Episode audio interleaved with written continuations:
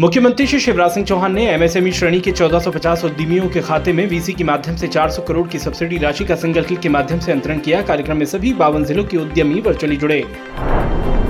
इस अवसर पर मुख्यमंत्री जी ने उद्यमियों से संवाद किया। उन्होंने कहा कि एमएसएमई में रोज़गार सृजन की अनंत संभावनाएँ हैं। उद्योगों में एमएसएमई सेक्टर हमारी सर्वोच्च प्राथमिकता पर है।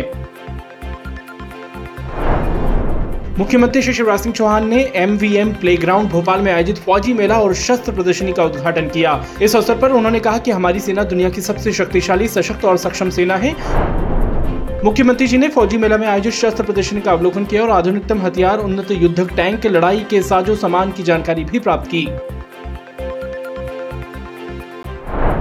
मुख्यमंत्री श्री शिवराज सिंह चौहान ने इस दौरान कहा कि ये मध्य प्रदेश का सौभाग्य कि हमारी तीनों सेनाओं की कमांडर कॉन्फ्रेंस भोपाल में आयोजित होने जा रही है, जिसमें प्रधानमंत्री श्री मोदी रक्षा मंत्री श्री राजनाथ सिंह, सीडीएस और तीनों सेनाओं के चीफ भी शामिल होंगे।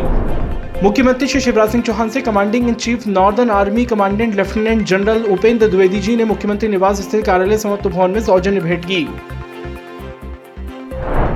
मुख्यमंत्री श्री शिवराज सिंह चौहान ने कुल्लू नेशनल पार्क में चीता परिवार के चार नए शावकों के आगमन पर खुशी जताई और बधाई दी। उन्होंने कहा कि प्रधानमंत्री श्री मोदी की प्रेरणा और प्रयासों से चीतों की भारत में वापसी हुई और मध्य प्रदेश चीता स्टेट बना।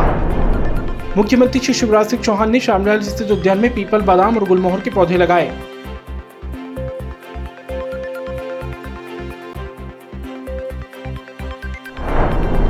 मंत्री श्री इंदर सिंह परमार ने शुजालपुर के ग्राम जामनेर में मुख्यमंत्री लाडली बहना योजना के फॉर्म भरने के लिए लगाए गए शिविर में सहभागिता की।